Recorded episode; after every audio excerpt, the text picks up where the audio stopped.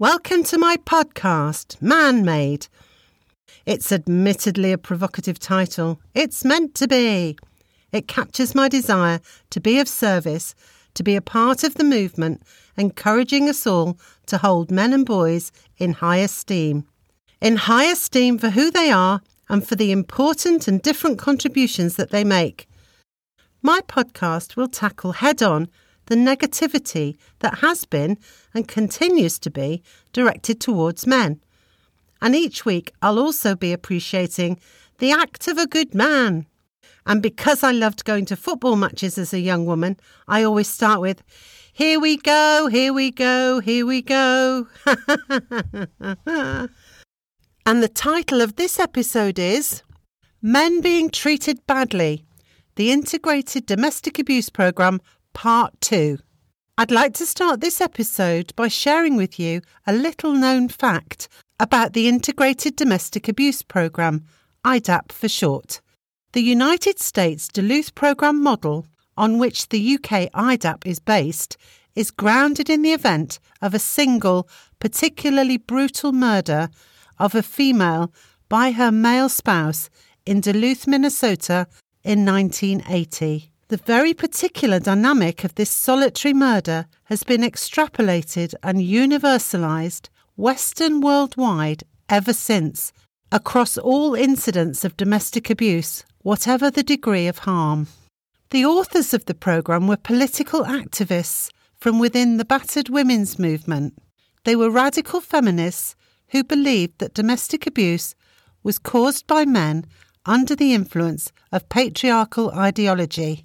They had a belief system whereby society is thought to be arranged for the benefit of and controlled by men, men who have a grandiose sense of entitlement or privilege and who dominate and oppress women.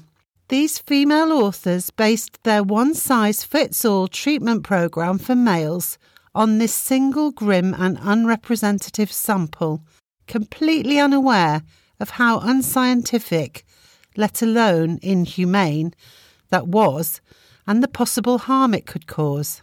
As I described in the last episode, within this ideology, men's violence has a single cause, their need for power and control over women. Other, many and varied possible explanations are ignored. Patriarchal ideology is not only blind to other explanations, but it's also blind to women's rage. For decades, women were thought only to be victims of domestic abuse, never the perpetrator. Indeed, within the ideology, women's rage behaviours were framed as preemptive, that is, they were only violent because they anticipated being attacked, or they were violent in self-defence. Another explanation for women's violence was listed for many years on a Home Office-funded domestic abuse website. It went, when women were being violent, it was because they were behaving like men. Of course. That makes a lot of sense. Ellen Pence was co-creator of the Duluth Programme. Before she died, she said, in determining that the need or desire for power was the motivating force behind domestic abuse, we created a conceptual framework that in fact did not fit the lived experience of many of the men and women we were working with. She went on to say, which is in line with what I heard from the men I worked with and the men I interviewed, I relentlessly took every opportunity to point out to men in the groups that they were motivated by their need for power and control, and those who disagreed or simply kept quiet were told they were in denial. Finally, Ellen Pence said, many of the men did not seem to have and never articulated a desire to have power over their partners, but this fact went unnoticed by me and many of my co-workers. We had been finding something in these men that, because of our belief system, we had been predetermined to find. Despite Pence's shift in position, which happened in nineteen ninety-nine, the Duluth model and programmes derived from it are still prevalent throughout the Western world. And despite research consistently finding that the approach is not effective, it is funded in the billions. Many researchers have found, as I did, And as I discussed in the last episode, that the programme is not successful because it ignores a wide range of treatment needs, including emotional processing issues and relationship dynamics. Any domestic abuse treatment programme is unlikely to be successful if it's not evidence-based and if it doesn't take into account all the possible social, developmental and biological factors that we know contribute to the perpetration of domestic abuse. Studies that have examined the success rates of the Duluth model intervention have unsurprisingly found it to be unsuccessful. One group of researchers carried out a meta-analysis of twenty-two studies that evaluated such treatment programmes and found that it had minimal effects and concluded that the interventions were inadequate in reducing recidivism. Another researcher found so much evidence that contradicted the radical feminist explanation and treatment. He concluded that its continued use is preventing effective treatment and undermining the intentions of the justice system. I'd like to turn my attention now to the men who took part in my research and those whom I've worked with as a psychotherapist. In view of what I've said earlier, you won't be surprised to hear that none of them had done well on I D A P. In fact, they needed to debrief and process the negative impact that the programme had had on them, either as part of the research process or before we could go ahead and address the real underlying causes of their unwanted behaviour. The three main harms that these men repeatedly identified were all related to the facilitation of the programme. Please bear in mind that all the while these men were on the programme, usually for half a year, they were often facing the potential negative consequences of being separated from or never reunited with their children, and or a prison sentence if they didn't complete the programme, or if the facilitators deemed that they weren't sufficiently engaged in it. So, first harm coming up. As I said in the last episode, the I D A P programme focuses to a great extent on the power and control wheel. During sessions, many of these men had been required to own up to at least one abusive behaviour in each of the eight categories of the abuse wheel. Otherwise, they were considered to be in denial or not engaging. The old witch's ducking stool or the Salem witch trials came to mind. For example, one man told me, "Even though I used to turn over my pay packet to my partner every week and she would give me pocket money, the facilitators would not accept this, so I had to lie and say that I had been financially abusive to my partner." Similarly, another man said, "I never stopped my partner from seeing her family or friends. In fact, I was really upset because she was hardly ever at home, but he had felt obliged to lie and say that he had isolated her."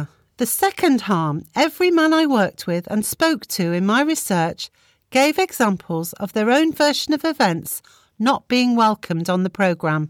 The environment of their training was controlled so that they were deterred from bringing any of their own story into the sessions. And if they did, facilitators would swiftly close them down. They would be told that they were denying or minimising what they had done, or that they were blaming their victim.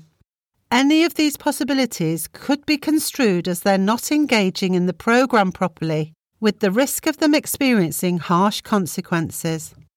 Finally, the third harm. I'm grumpy to have to say this, but know that I have to.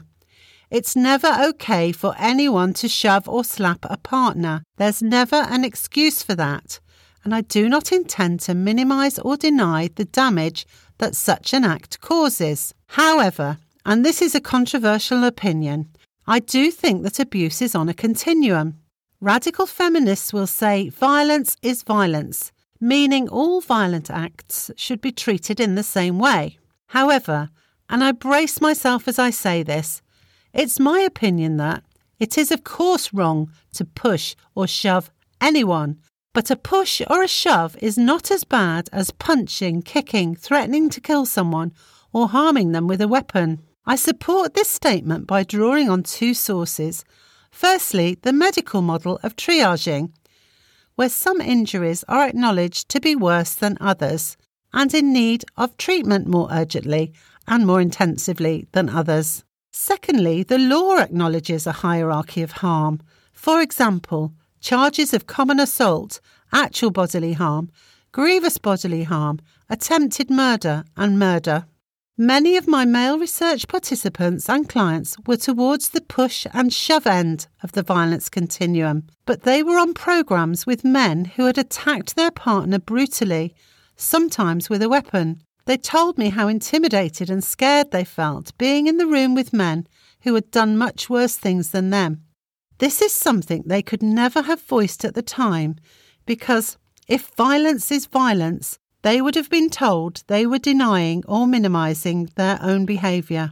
In conclusion, of this episode at least, officially I D A P doesn't exist anymore. It's been replaced with building better relationships. However, in the new programme modules, there is a so-called control log which the men are required to complete. Subheadings of this log include an incident when you physically abused your partner, and an incident when you used issues about children to manipulate your partner or ex-partner. Better building relationships seems like a rose by another name, but with a rather fishy smell. There's so much more to say on this topic, and I will return to it in a future episode. And now it's time for Good Guy of the Week. Drum roll, please.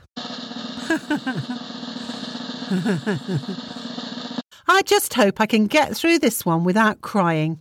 I certainly couldn't write it without crying. Because of covid nineteen, the majority of hospitals everywhere have enforced no visiting or reduced visiting rules for health and safety reasons. This meant that Albert Connor, a father of three from Texas, couldn't sit with his wife while she had her chemotherapy treatment for breast cancer. Determined to support her to the best of his ability, he positioned himself so that she could see him through her hospital window. He sat on a picnic chair between two parked cars across the road from her with a makeshift sign which said, "I can't be with you, but I'm here. I love you. And thank you to all the staff."